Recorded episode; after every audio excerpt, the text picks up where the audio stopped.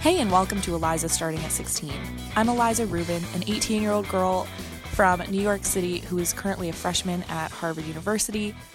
And I'm coming to you live from Kansas City, Missouri, where I'm spending a week, the holidays, whatever you want to call it, with my grandparents, my aunt, my uncle, and my cousin, and obviously my mom, dad, and sister. And I hope that if you celebrate it, you're having a Merry Christmas and otherwise having a happy whatever. It's been a really pleasant day full of traditions. My family kind of celebrates in a classic way with the, you know, carols playing while we eat a dinner and Christmas ham and a soup that my grandma makes every year and jingle bells to tell you when it's ready to come out for Christmas and stockings, etc. My grandma has goes incredibly hard, so hard with the decorations. It's actually amazing.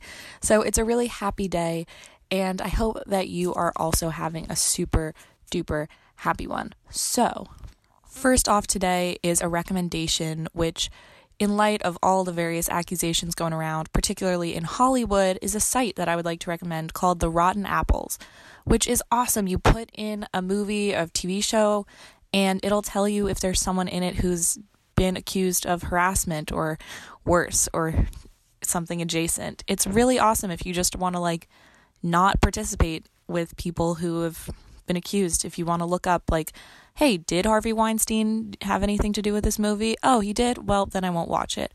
Casey Affleck? Okay, I won't. And I think it's continually growing as everything grows, sadly. So if you want to use that, I would definitely recommend it. It's the Rotten Apples. Second of all, um, a little thing that I love is a podcast called Slow Burn, which is about Watergate. It's so fascinating. It's interviews with the journalists and people who are around and just really doing a deep dive into Watergate. I know it's a really vastly explored subject. I just watched um, All the President's Men, which I know is an old movie, but I just watched it and it's fascinating. So, really watch, I mean, listen to Slow Burn if you're really interested in that, like I am. And another thing, I'm really going hard today, um, is an Instagram account called Texts from Your Existentialist, which it's kind of awesome. It's images of text messages that are like your deep thoughts or your existential thoughts and crises or whatever, and kind of superimposed onto artwork. And it's just really cool to look at and think about. It's just, I don't know, just look it up. It's on Instagram, Text from Your Existentialist. It's an interesting and not obnoxious way of combining like new media with old and there's a lot of ways to combine those two things and I think a lot of ways to get it wrong and in my opinion this one gets it right. So definitely look at that. And now something that kind of irks me, which is how often Ruth Bader Ginsburg of the Supreme Court is so often portrayed in a like in jest, if you know what I mean. She's there's a character that's notorious RBG and which is like a book and there's a Ruth Bader Ginsburg workout book that I saw at Barnes and Noble and there's on Saturday Night Live she's a character that I think Kate McKinnon plays and she's kind of like a sassy lady and it's supposed to be hilarious and I just kind of I'm not with that and I know that's kind of a grouchy grinchy thing to say but I I'm like, let her be respected and let her be a professional and not a character. And like, I understand that it's supposed to be out of love, but there's something frustrating to me about that. Like, she's a justice. Like, she's she's in a really high position and I don't know what it is about her that makes people think that it's like hilarious. I know that it's out of love. Like I know. But it just seems kind of vaguely I don't know, inappropriate. I'm like, well, what is funny? Like, let's dive into what's funny. Is it funny because she's Jewish? Is it funny because she's a woman? Like, is it funny because she's like lib- like what is what is it that we're finding so funny about her when she's really just like a professional woman? I don't know. I think it's not great and I don't think it's funny. And I think it's kind of diminishing her accomplishments when we have a book about her workout. Like why why are we doing that? I don't know. So that's just a complaint I have. I just felt kind of bothered. And now something which is kind of a shout out to one of my friends named Drew. something adorable and so sweet he does. Um, I was in his room playing cards with him, and on his desk, he had a stack of letters and like a list of names. I was like, "What's that?" And he write he told me that he writes little notes to all of his friends for the new year, and he had like 20 or something to do. And I got one too. I'm not allowed to open it until New Year's Eve, but it was just such a great concept to write someone a little note. It doesn't have to be long.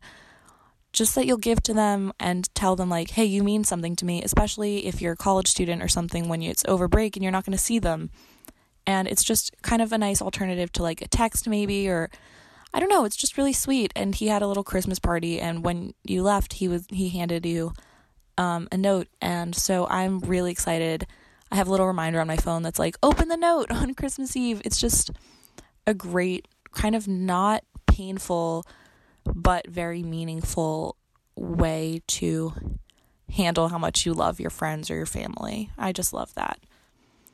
And last but not least is something that bothers me. Apparently, a lot of things bother me today, despite its happy, happy dayness. Um, is this thing called this is just one kind of microcosm of a larger thing that I find frustrating is this hashtag palette. It's a palette by this brand, Violet Voss. It's an eyeshadow palette, just got a bunch of different colors, whatever. But it's called the hashtag palette, and that's like a bigger thing that I think companies don't realize really dates them. Um, when you jump on a trend, like the word hashtag, and it kind of doesn't mean anything, like what what does an eyeshadow palette have to do with a hashtag? Well, nothing really. When you name your colors things that are so kind of of the moment, like tweet me or like meme or, you know, I don't know, I don't like something with lingo like throwback Thursday, you know, when you brand yourself as being so of this era, not even era, like of this day, you're dating yourself in a really kind of odd way, especially when it's not relevant and it feels like pandering. Um, I've talked about this before, but it feels a lot like pandering when you're just kind of throwing buzzwords out there like, oh, we know the young kids say at, so let's call this the at palette or you know, let's let's just throw these words that we think they might use all over the place despite not really knowing how it connects to what they're doing. And I think it's a kind of a cheap shot. And I don't think it works. I don't feel more like appealed to. And the same thing the same thing goes for palettes or whatever that's kind of got a curse word in it. There are a lot of books that I've seen lately with curse words in the titles and a lot of like I think makeup companies have started being more and more like edgy with their things, like naming things after drugs or risque things or having curse words in it. And I know that that's supposed to seem young, it's supposed to seem daring, but I think it gets old really quickly and it's like, well, great, now I can't have this around a kid. Great, you know, now I don't want to say this to my mom. I don't want to use, you know, I don't want to use an eyeshadow that's called like bump after cocaine. You know, I'm like, and I know that sounds kind of like prudish or kind of like old persony, but I actually think I speak for a lot of people just in that it doesn't have as much appeal as they think it will. I'm not inherently drawn to something just because it uses words that seem youthful or seem edgy. I'm not impressed by that. I think people are impressed by like quality or by by sounding interesting and naming something something eye-catching or dramatic or shocking, it's A, risky in kind of a bad way, I think, and B, gets old. C is kind of grating, and I don't know. D, it's like I know you're trying to distract me from actually examining what this is. Is the book great, or does it just have a curse word in the title, and so you think that I'm going to be drawn to it? And I just don't think that that's how consumers, well, I hope that that's not how consumers work. And it's definitely not, I don't think, how young people work. I don't think we're drawn to anything shiny, so to speak, you know? So that is it for this week. And, you know, if you want to email me, I haven't said in a while, but I have a new email address for you to email me at because I'm going to be really good about it. I've decided it's kind of a New Year's resolution, although I don't really do New Year's resolutions. I just decide to do things and I will do it. I promise. Email me at Eliza Rubin, E L I Z A R U B I N, at college.harvard.edu because that is the email that I go to for everything. It's the email that I'm kind of I need to use. I check it like a million times a day.